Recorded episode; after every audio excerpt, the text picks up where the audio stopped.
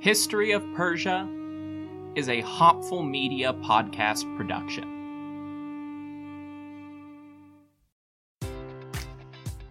Enjoy all your favorite sports like never before at BetMGM. Sign up using code CHAMPION and receive up to $1,500 back in bonus bets if you don't win your first bet. When you register with BetMGM, you'll get instant access to a variety of parlay selection features, live betting options, and the best daily promotions in the business. And with BetMGM at your fingertips, every play and every game matters more than ever. Remember to use code CHAMPION and receive up to $1,500 back in bonus bets if you don't win your first bet. Place your money line, prop, or parlay bets with the king of sportsbooks today. BetMGM and GameSense remind you to play responsibly. See BetMGM.com for terms. 21 plus only, Virginia only. New customer offer, subject to eligibility requirements. Rewards are non withdrawable bonus bets that expire in seven days. Gambling problem? Call 1 800 Gambler. Promotion, promotional offer not available in Washington, D.C. As humans, we're naturally driven by the search for better. But when it comes to hiring, the best way to search for a candidate isn't to search at all. Don't search, match with Indeed. When I was looking to hire someone, it was so slow and overwhelming. I wish I had used Indeed. If you need to hire, you need Indeed. Indeed is your matching and hiring platform with over 350 million global monthly visitors, according to Indeed data, and a matching engine that helps you find quality candidates fast. Ditch the busy work. Use Indeed for scheduling, screening, and messaging so you can connect with candidates faster. And Indeed doesn't just help you hire faster. 93% of employers agree Indeed delivers the highest quality matches compared to other job sites, according to a recent Indeed survey. And listeners of this show will get a $75 sponsored job credit to get your jobs more visibility at Indeed.com slash podcast. That's Indeed.com slash podcast. Terms and conditions apply.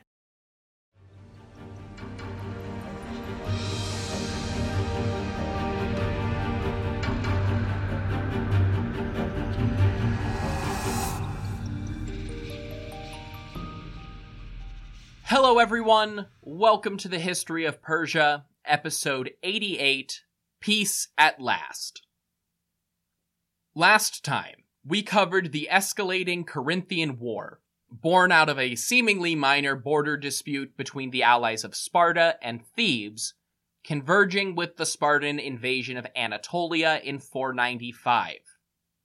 Artaxerxes II opted to push the war out of his own territory and into Greece, agreeing to send support to the likes of Thebes, Athens, Corinth, and Argos in their war against Spartan hegemony. To support this effort, satrap Pharnabazus of Phrygia went west with the Persian fleet, going farther than any Persian commander had ever been to raid the Peloponnese and conquer the island of Kythera. Changing situations in the west saw several satraps pass through Lydia. Pharnabazus himself was elevated to a higher position, besieging Egypt, married to Artaxerxes' daughter, and replaced by his son, Ariobarzanes. But soon, King Evagoras of Cypriot Salome became a thorn in the Persian side, rebelling against Artaxerxes, but receiving support from a resurgent Athens rather than Sparta. Likewise, Pharaoh Hakor of Egypt sent money to aid Sparta and Athens and Evagoras. The Thracians were getting involved on the Athenian side, too. The eastern Mediterranean was a complex web of diplomacy and warfare by the end of the decade. 390 BCE brought a new set of Spartan and Athenian admirals into the Aegean, while their respective allies continued to duke it out back in northwestern Greece and the Peloponnese. It also brought Tiribazus back to Sardis as satrap of Lydia. Satrap Struthas was removed because the situation regarding Athens had changed. Artaxerxes still wanted to break Spartan influence, but Athenian successes at sea, with Persian ships no less, and an Athenian victory in his own territory were not good signs. On top of that, there was the developing quagmire on Cyprus to consider. Persia's old enemy turned ally in Athens was assisting Persia's old friend turned enemy, Evagoras, who was trying to secede with the most valuable naval base in the Mediterranean. Tiribazus' predisposition against Athens would be helpful now.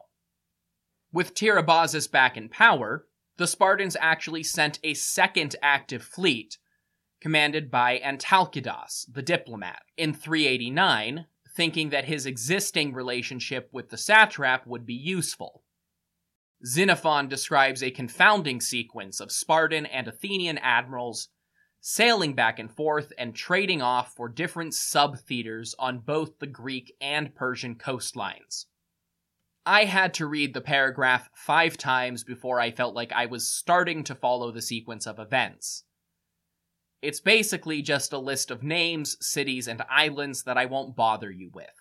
Very little changed, so I'll just cover the bit that affected our territory.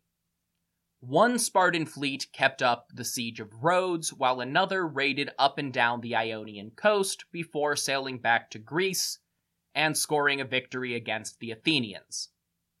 At this point, most of the naval fighting centered on the island of Aegina in the Saronic Gulf.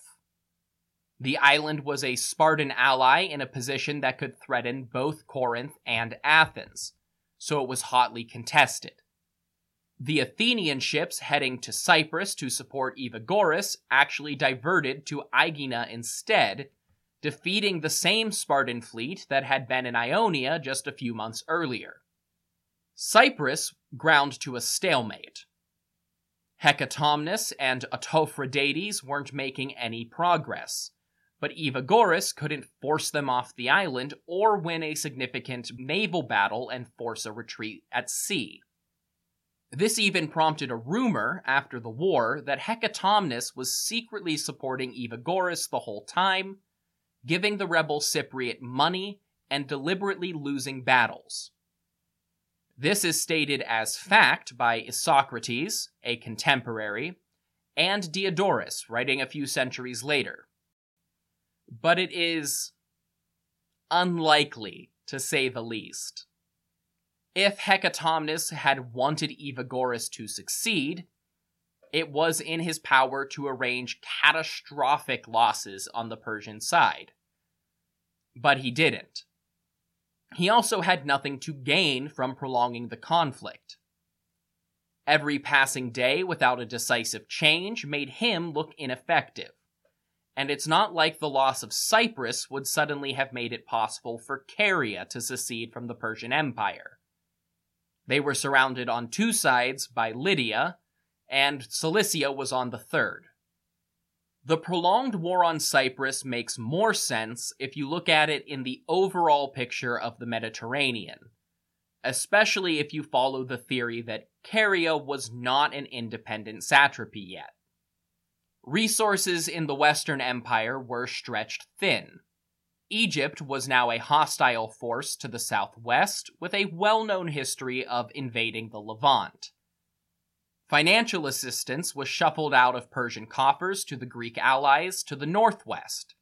And even though the Spartans weren't having much success in taking Ionian territory, their constant raids necessitated reconstruction and relief for the loyalists who were attacked.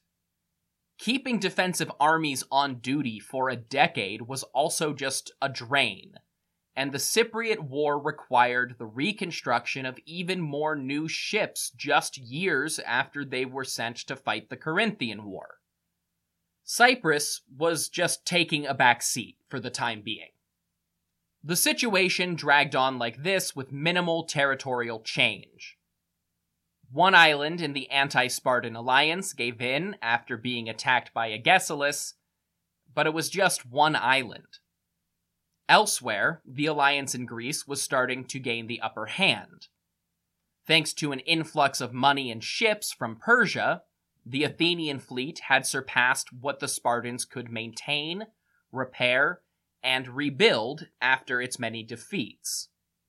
Remember, the Spartan fleet was only ever a gift from Darius II.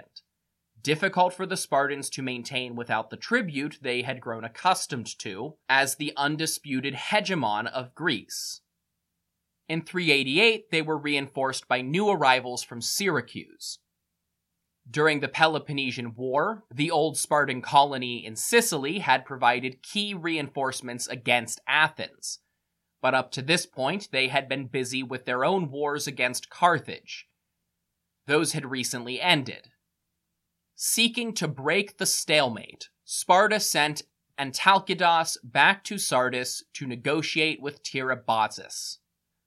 The satrap heard him out, but orders were orders. He was not authorized to negotiate with Sparta. However, Antalcidas was making good points, and the Athenian campaigning in and around Anatolia and Cyprus was better evidence of future Athenian threats than, but they're building the walls you told them to build. So Tiribazus took Antalcidas on a royal road trip all the way to the court of Artaxerxes II. That way, the Spartan ambassador could negotiate directly with the King of Kings.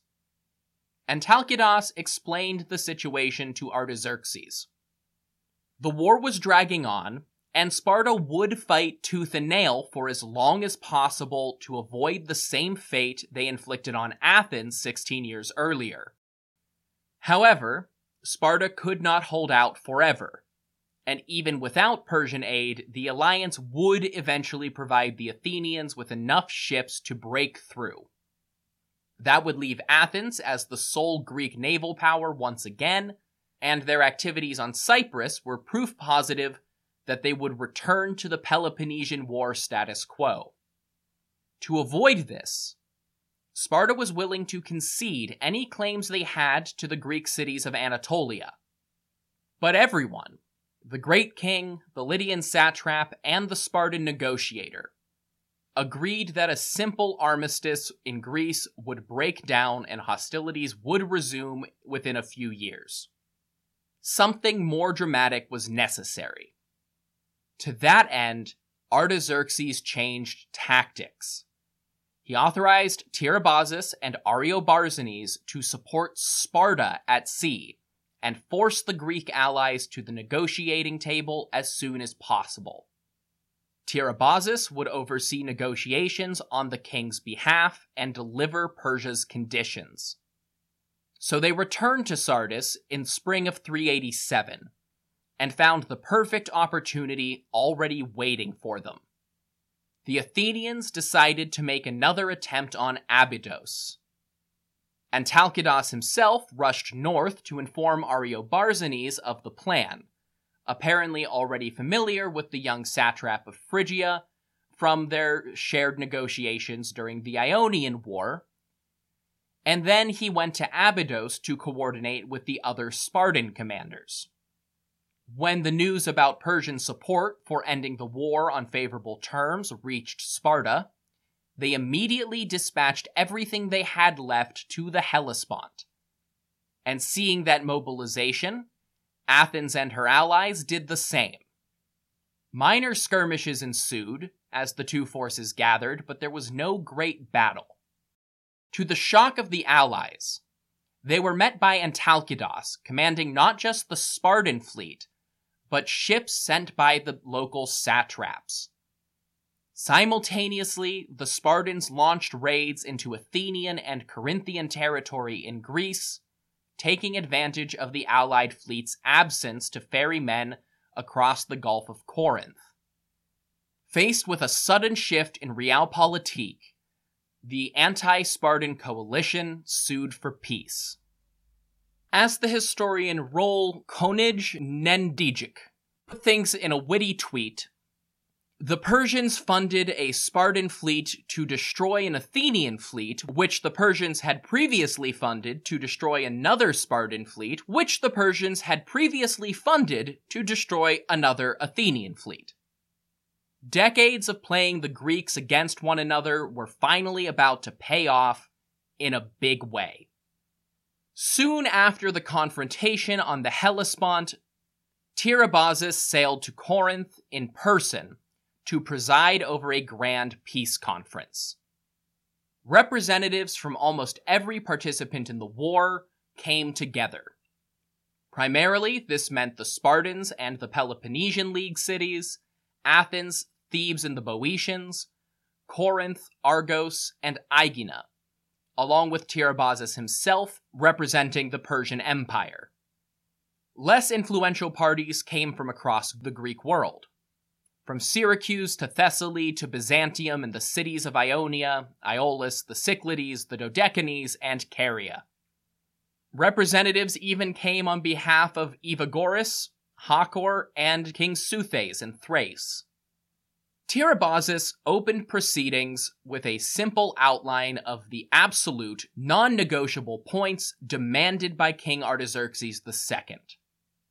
Xenophon, quite possibly using a direct quote, recorded at the peace conference, and given in the very Persian style of a royal decree, wrote it like this. King Artaxerxes says it is right that the Greek cities in Asia should be his as well as Clazomenae and Cyprus among the islands, and that all other Greek cities, large and small, should remain autonomous, except Lemnos, Imbros, and Skyros, as these should belong to the Athenians as in ages past. By both land and sea, with warships and with money or supplies, I, alongside those who support this agreement, will make war on any combatant which does not accept my peace. Further negotiations about precise boundaries, returning or compensating looted properties, and releasing captives certainly took place. But Artaxerxes' demands were clear cut and covered the vast majority of political concerns in Greece.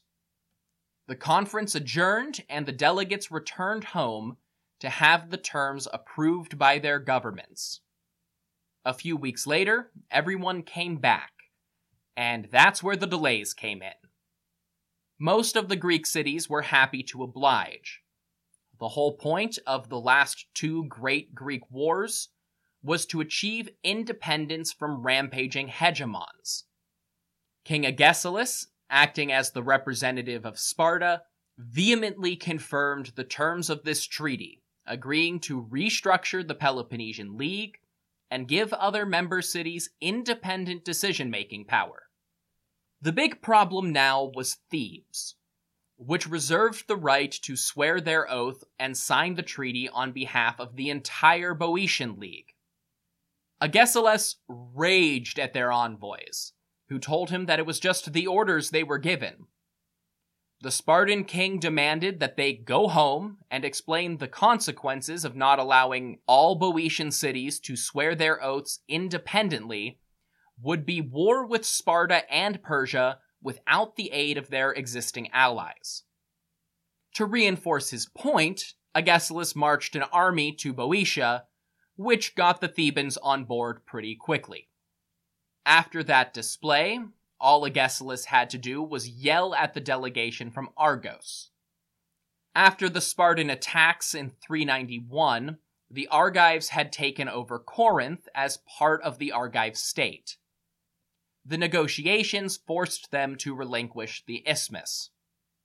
One issue that seems like it must have been brought up, but not addressed by Xenophon, is the question of Messenia and Laconia where the Spartans had been enslaving the populace for centuries as helots. Perhaps like the cities in Attica seized by the Spartans in 404 and returned under this treaty, the Spartan claim was just too old to dispute in any meaningful way. Many of the representatives voiced dissent over leaving the Greeks of Anatolia in Persian hands, but nobody was about to put their city on the line in a war against Persia all alone. Regardless of any disputes, the Greek powers agreed to the great king's terms, bringing the Corinthian War to an end, and with it, the Spartan hegemony by summer of 387. In the common Greek tradition of naming major peace treaties after the diplomat who initiated negotiations, It's often called the Peace of Antalcidas. But it was also known by another name more fitting to the history of Persia the King's Peace. The King's Peace is often interpreted as a wholesale prohibition against large Greek alliances. This is not true.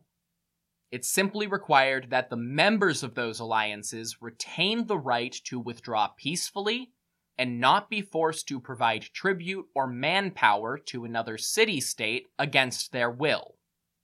Nobody doubted that there would be more internecine Greek wars. They just couldn't dictate domestic policy for other cities. Agesilaus demonstrated the absolute limits of this just two years later by embarking on a punitive campaign against the city of Mantinea, which had turned against them during the Corinthian War. They couldn't require them to be in the Peloponnesian League or continue the alliance under its original terms, but they could just invade and sack their neighbors to support friendly partisans. Ultimately, the prohibition against hegemonies and conquest would prove futile. But a variety of Greek alliances rose and fell on the basis of defending the king's peace. Most of them disintegrated or were forced apart by the very nature of one very large and powerful city exerting more influence than its allies, and thus being perceived as a hegemon. However, these largely remained internal Greek affairs, punctuated by Persian mediation. Never again would the Achaemenid Empire go to war with an ascendant Greek city state and never again would one of those cities dispute Persian rule in Anatolia. Choosing my words carefully. This is also where we depart from Xenophon's Hellenica, more or less. I'll use it to check in on the Greeks as needed, but the title literally means about Greece. The Persians feature prominently in much of the period he covers, but with the king's peace, that would no longer be the case. For the entire run of the show up to present, we have been able to rely on single masterworks of Greek history, in the form of Herodotus, then Thucydides, and then Xenophon. Of course, they are always supplemented by other authors, some of which we've moved past, and others who will be with us for years to come. However, aside from a certain Macedonian king, we don't really have any more sources like that for a while. Instead, we rely on a combination of bits and pieces, with many of the big stories coming from one major historian or another.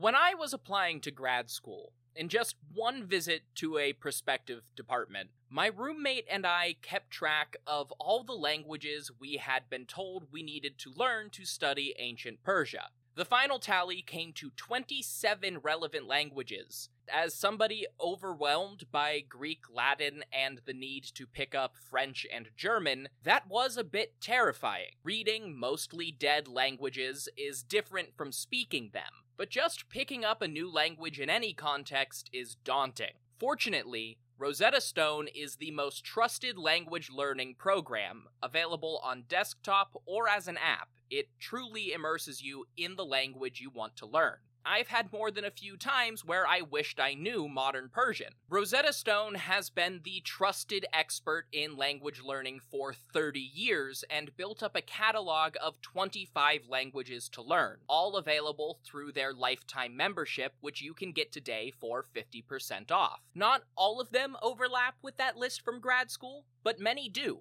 Hebrew, Persian, Latin, German, and Russian, just to name a few. Rosetta Stone has no English translations, always the part I found most frustrating, and instead focuses on long term retention through an intuitive process of working up from simple words to full sentences. Don't put off learning that language. There's no better time than right now to get started. For a very limited time, History of Persia listeners can get Rosetta Stone's lifetime membership for 50% off. Visit rosettastone.com slash today. That's 50% off, unlimited access to 25 language courses for the rest of your life. Redeem your 50% off at rosettastone.com slash today today.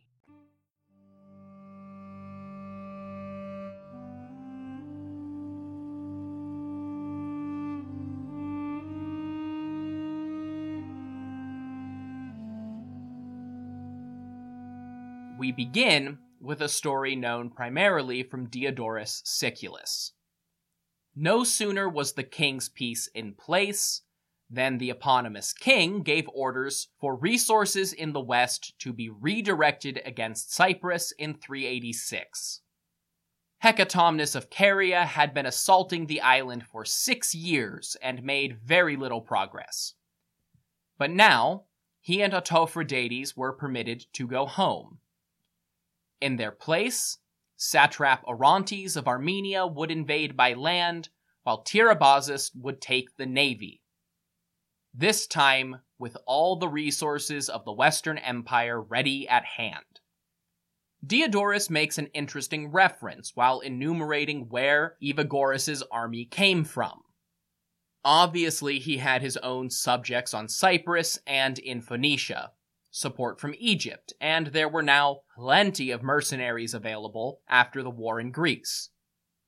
Diodorus also says that he gathered allies from the quote unquote king of the Arabs and others who were at odds with Persia, either openly or in secret. We can guess who some of these were. The Arab kingdom in most classical histories is the Kedarites, we know Hakor stirred up trouble in Pisidia over in Anatolia. Presumably, some of his mercenaries were officially sanctioned by Greek cities unhappy with the current arrangement.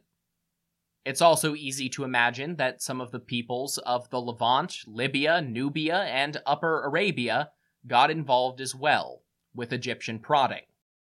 They were all Persian subjects at the fringe of the empire or cut off entirely by Egyptian independence. Tiribazus stayed in a command center in Cilicia and sent one of his officers to assault Salami by sea along the eastern coast of the island. Surprisingly, we've probably met this man before. It was Glos, the son of Cyrus the Younger's Egyptian admiral Thamos, Glos had marched with Cyrus to Babylonia and repented by turning against the Greek mercenaries. Orontes landed in the loyalist city of Kition, the seat of a petty kingdom sharing a border with Salami on the southeastern side of the island. That put distance between him and Glos's fleet, distance that could be exploited by pirates hired by Evagoras, these raiders laid in wait off the coast of Salami and ambushed any Persian or merchant vessel sailing near Orontes' army, cutting it off from supplies from the mainland. Tiribazus could not hope to blockade the entire island. The Persian Western Fleet was only 300 ships at its height, and that was when they had all of Anatolia, Phoenicia, Cyprus, and Egypt Artaxerxes II only had Anatolia and part of Phoenicia, and both had been at war for years. The best they could do was about 150. Evagoras had access to almost half of the empire's shipyards and assembled a force of 200. Merchants couldn't reach Salami directly with Glos at sea, but they could just sail around to one of the other cities Evagoras had conquered. Egyptian supply ships came in and out, delivering grain and money. Diodorus is never the most reliable source of numbers, but he claims Evagoras had an army of over 8,000 men, and Orontes had even more. Even if we assume those numbers include all of the support staff and camp followers, Cyprus was seeing an influx of more than 10,000 extra mouths to feed, so pro Persian food supplies started running thin. Mercenaries hired by Orontes revolted, killing their officers in protest of the poor conditions. With a large chunk of his own forces turned against him, Orontes struggled to retake his own camp, let alone face Evagoras. This in turn sparked some of the Ionian sailors in the Persian fleet to dissent openly, presumably those who were sympathetic to Sparta. Glos was not about to have another Ionian revolt under his watch, and he sent ships back to Ionia to track down whoever these dissenters were corresponding with, compiling a proscription list of potential traitors and having them either executed or dismissed. Once that was in order, Glos left Salamis, went to Cilicia, and picked up a large quantity of grain to resupply his embattled comrades on the island. When they did not go back to Salamis, Evagoras waited for the Persian fleet to sail around the southeastern corner of the island, and then sent his fleet after them. Ancient warships, whether the trireme, bireme, pentaconter, or even the larger super ships of the Hellenistic period and medieval galleys, were all ramming weapons, slow to turn and vulnerable in the rear. The Cypriots came up on the unprepared Persian fleet from behind. But Glos had the advantage of veteran sailors used to fighting in the Persian command structure. Evagoras' ships were mostly new, with fresh crews, and assembled from many disjointed places. So while the Cypriots did significant damage in the immediate attack, the Persians were able to get in formation and counter, destroying many enemy ships and forcing the Cypriots to retreat. Glos went ashore, and he and Orontes made Kition their new base of operations. It was not a total success. While the navies battled at sea, Evagoras himself faced off with Orontes on land and scored a minor victory just east of Kition. It was enough to reassure the Cypriot secession movement, but not enough to feel comfortable. Evagoras left his son in command of his armies and traveled to Egypt in person for a council with Pharaoh Hakor that winter. He appreciated Egyptian supplies and ships, but he still had to find crews for those ships himself, and he wanted Hakor to enter the war directly. The pharaoh wouldn't budge and just sent him back with more money for mercenaries. Over the winter, Tiribazus also traveled to his own court and updated Artaxerxes on the war. If it is seeming like Tiribazus was on a short leash compared to other satraps with all of this personal travel, that's probably not the case. One, he was Artaxerxes' personal friend. And two, Artaxerxes II was a lot more invested in Western affairs than any of his recent predecessors.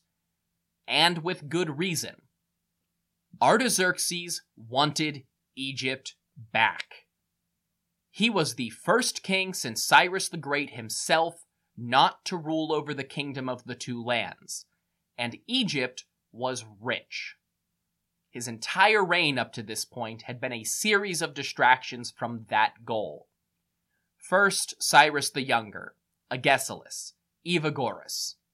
All of them took resources and manpower away from that project, and Persia would need the full force of the empire to retake Egypt now that it was dug in as an independent kingdom.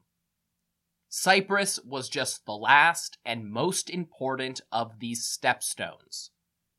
That island controlled the sea between all of Persia's naval bases and the Egyptian coast. So Artaxerxes authorized more funds for the Cypriot War, soothing Orontes' mercenaries and ensuring that grain would keep flowing to his forces. The Persian loyalist kings on Cyprus formed a semicircle, cutting through the middle of the island with six rebels in the east, including Salamis, and three to the west. With the arrival of reinforcements, they were able to pressure some of the eastern kings to surrender. And the victory at sea was enough to turn all of the western kings against Evagoras. With their position more secure, Orontes led the army to besiege Salamis while Glos instituted a blockade. More effective now that there wasn't an easy way for Egyptian supplies to circumvent it. Evagoras arrived home to find himself cut off from his allies and under siege he sent word to Tiribazus that he was ready to negotiate. Tiribazus was happy to meet with him and offered essentially the same conditions given to the Greeks two years earlier. Evagoras had to withdraw from the other Cypriot and Phoenician kingdoms and return to his rightful place as a tribute paying vassal of the King of Kings, obeying all military and civil orders sent by Artaxerxes and the satraps. Evagoras agreed to all but one of those terms. He wanted to be treated as a foreign king, free to negotiate if he did not like the orders sent from Persia. Obviously, Tiribazus refused. At this point, Diodorus says that Orontes began sending letters back to the royal court, claiming that Tiribazus had it in his power to take Salamis by force but was refusing to do so in favor of negotiation.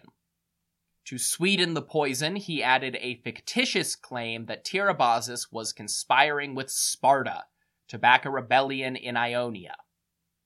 Diodorus frames this as a duplicitous and greedy Easterner trying to undermine his personal rivals. That may have been true. Tiribazus had been Orontes' subordinate in Armenia not that long ago, but now he had been promoted to the more prestigious satrapy in Lydia. However, let's look at the other possibilities. Though he was descended from a distant branch of the Hydarnid family, Orontes had long family ties in Armenia, going back to at least the time of Darius the Great. It was by no means unprestigious. It was large, strategically important, and one of the only places with significant Iranian colonization. However, Orontes was a general.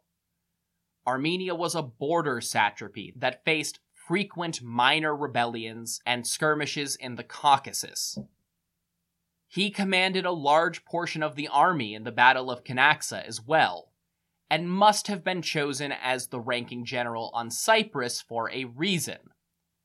He would hardly be the first military man in history to undermine diplomacy in favor of impressive battlefield victories.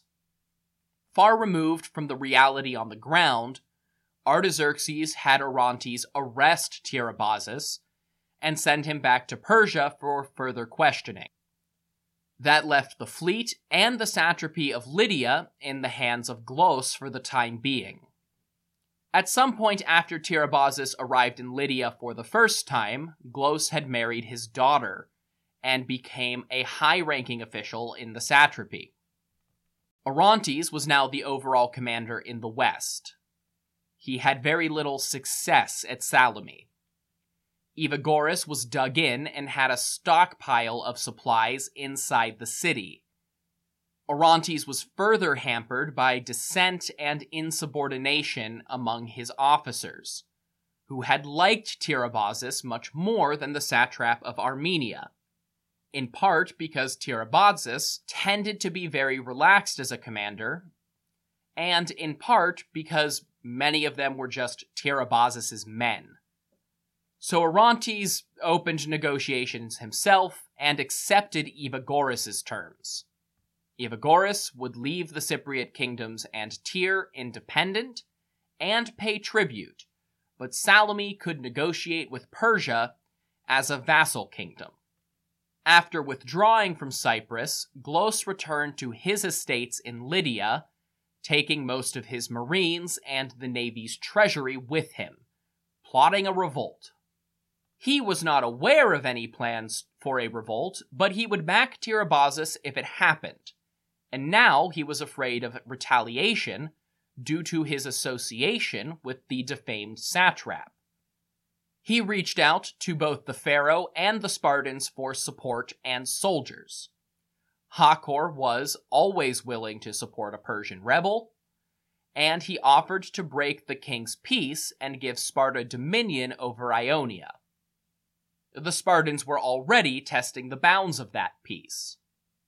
When they assaulted Mantinea for backing the allies during the Corinthian War, Agesilaus invaded and divided the city up into five separate towns, with their own pro Spartan governments along the lines of the five villages that once merged together to form the city.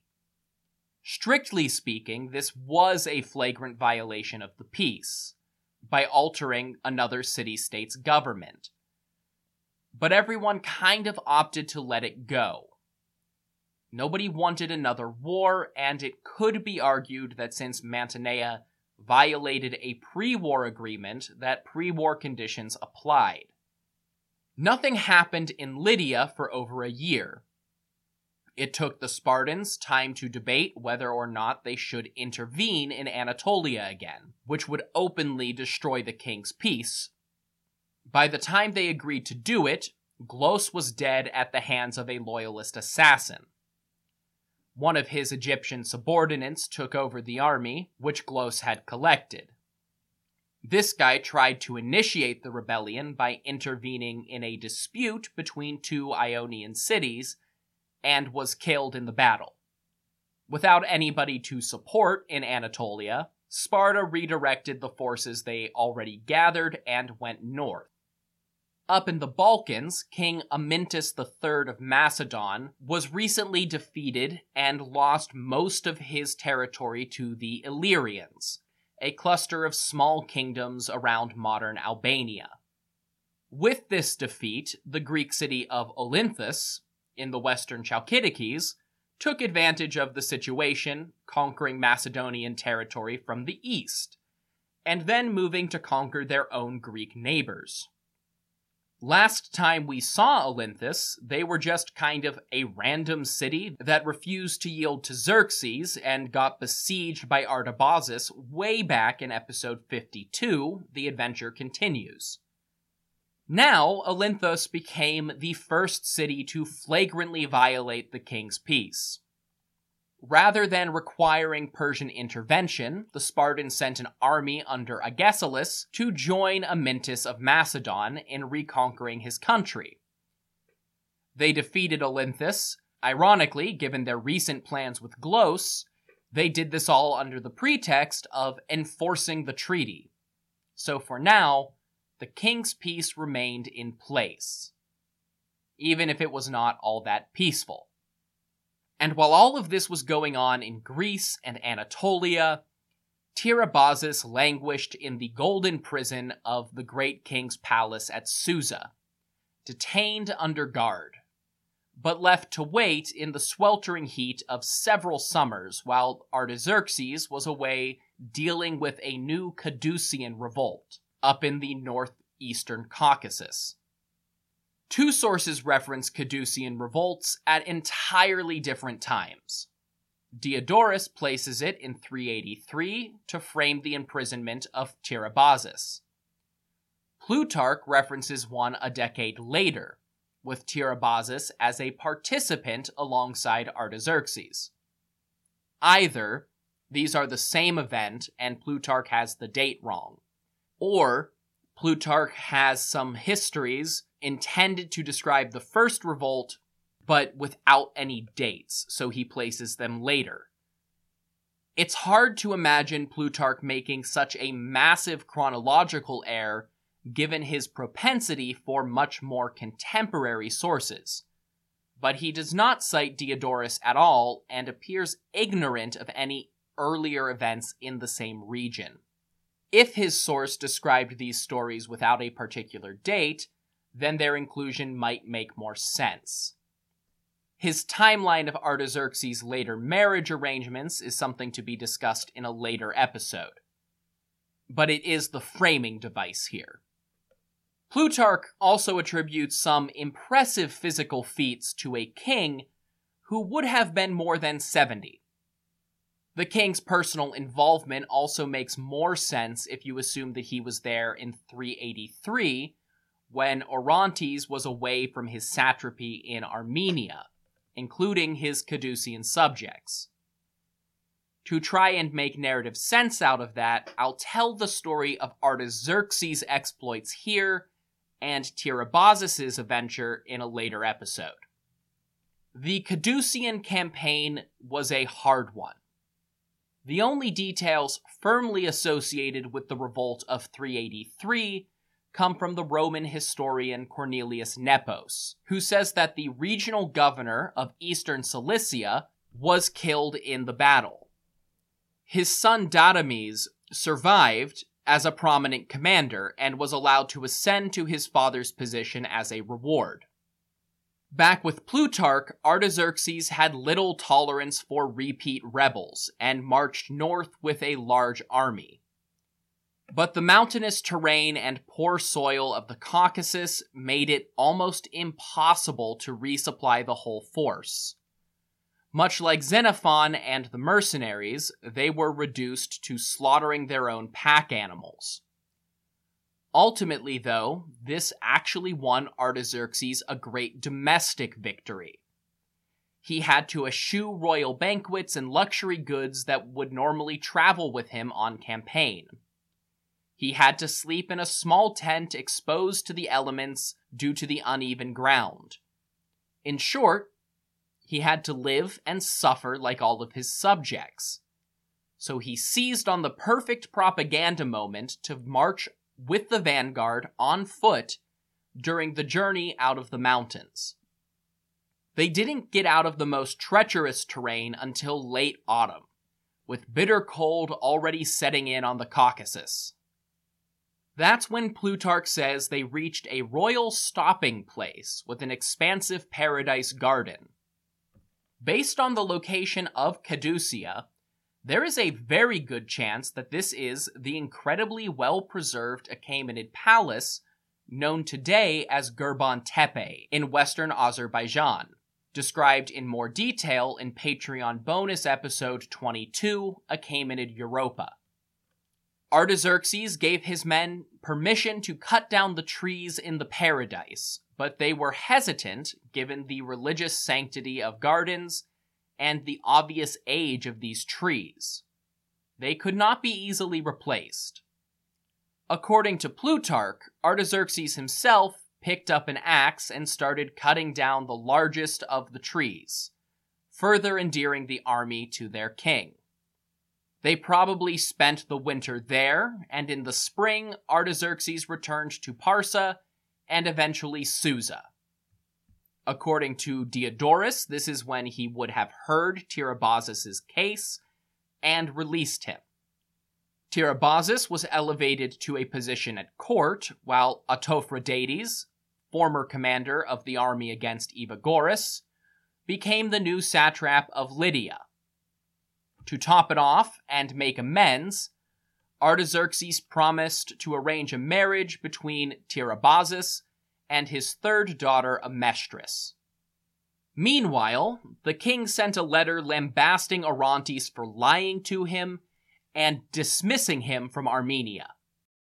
Orontes was not recalled or executed, but sent to Mysia, on the northwestern side of Anatolia, where he could be a regional governor under Ariobarzanes. Who exactly succeeded Orontes as satrap of Armenia is an open question. It could be just a new appointment sent by Artaxerxes, or it could be Orontes' own son. There is a strange gap in the sources here, where one of Orontes' descendants, a second Orontes, held the office later, but the historian Justin says that an unrelated noble named Artashata held the office before him, but after the death of Orontes I's successor. Given the Persian convention of naming firstborn grandsons after their grandfather, it is possible that Orontes' son was elevated in his place so as not to show more ill will toward the Hydarnid family. And that's where I'll call it a day for now. Next time, we're in for a big topic. There may be peace in the northwest, but to the south, Egypt has been in revolt for altogether too long. Until then, if you want more information about this podcast, go to historyofpersiapodcast.com. That's where you'll find things like my bio, the bibliography, podcast merchandise, and the Achaemenid family tree. You'll also find the support page where you can help out this project financially. That includes one-time donations, affiliate links, and most importantly, Patreon. Also found at patreon.com slash history of Persia. Patreon offers a monthly subscription where you get access to things like bonus episodes, merchandise, discounts, ad-free listening, and reading recommendations.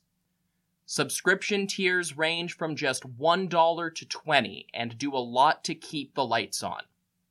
You don't have to spend money to support me though. You can also do that by leaving a review on your podcast platform of choice, and most importantly of all, telling other people to listen. Independent podcasts live or die by word of mouth, so tell your friends, tell your family, and share on social media. You can find me at History of Persia on Twitter or History of Persia Podcast on Facebook and Instagram.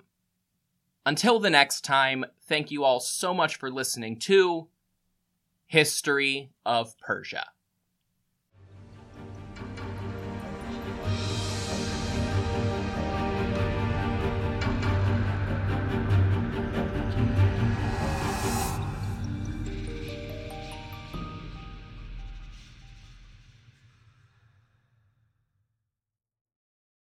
As humans, we're naturally driven by the search for better. But when it comes to hiring, the best way to search for a candidate isn't to search at all. Don't search, match with Indeed. When I was looking to hire someone, it was so slow and overwhelming. I wish I had used Indeed. If you need to hire, you need Indeed. Indeed is your matching and hiring platform with over 350 million global monthly visitors, according to Indeed data, and a matching engine that helps you find quality candidates fast. Ditch the busy work. Use Indeed for scheduling, screening, and messaging so you can connect with candidates faster. And Indeed doesn't just help you hire faster. 93% of employers agree Indeed delivers the highest quality matches compared to other job sites, according to a recent Indeed survey. And listeners of this show will get a $75 sponsored job credit to get your jobs more visibility at Indeed.com slash podcast. That's Indeed.com slash podcast. Terms and conditions apply. Everybody in your crew identifies as either Big Mac Burger, McNuggets, or McCrispy Sandwich. But you're the filet fish Sandwich all day. That crispy fish, that savory tartar sauce, that melty cheese, that pillowy bun. Yeah, you get it. Every time. And if you love the filet of fish, right now you can catch two of the classics you love for just $6. Limited time only. Price and participation may vary. Cannot be combined with any other offer. Single item at regular price. Ba da ba ba ba.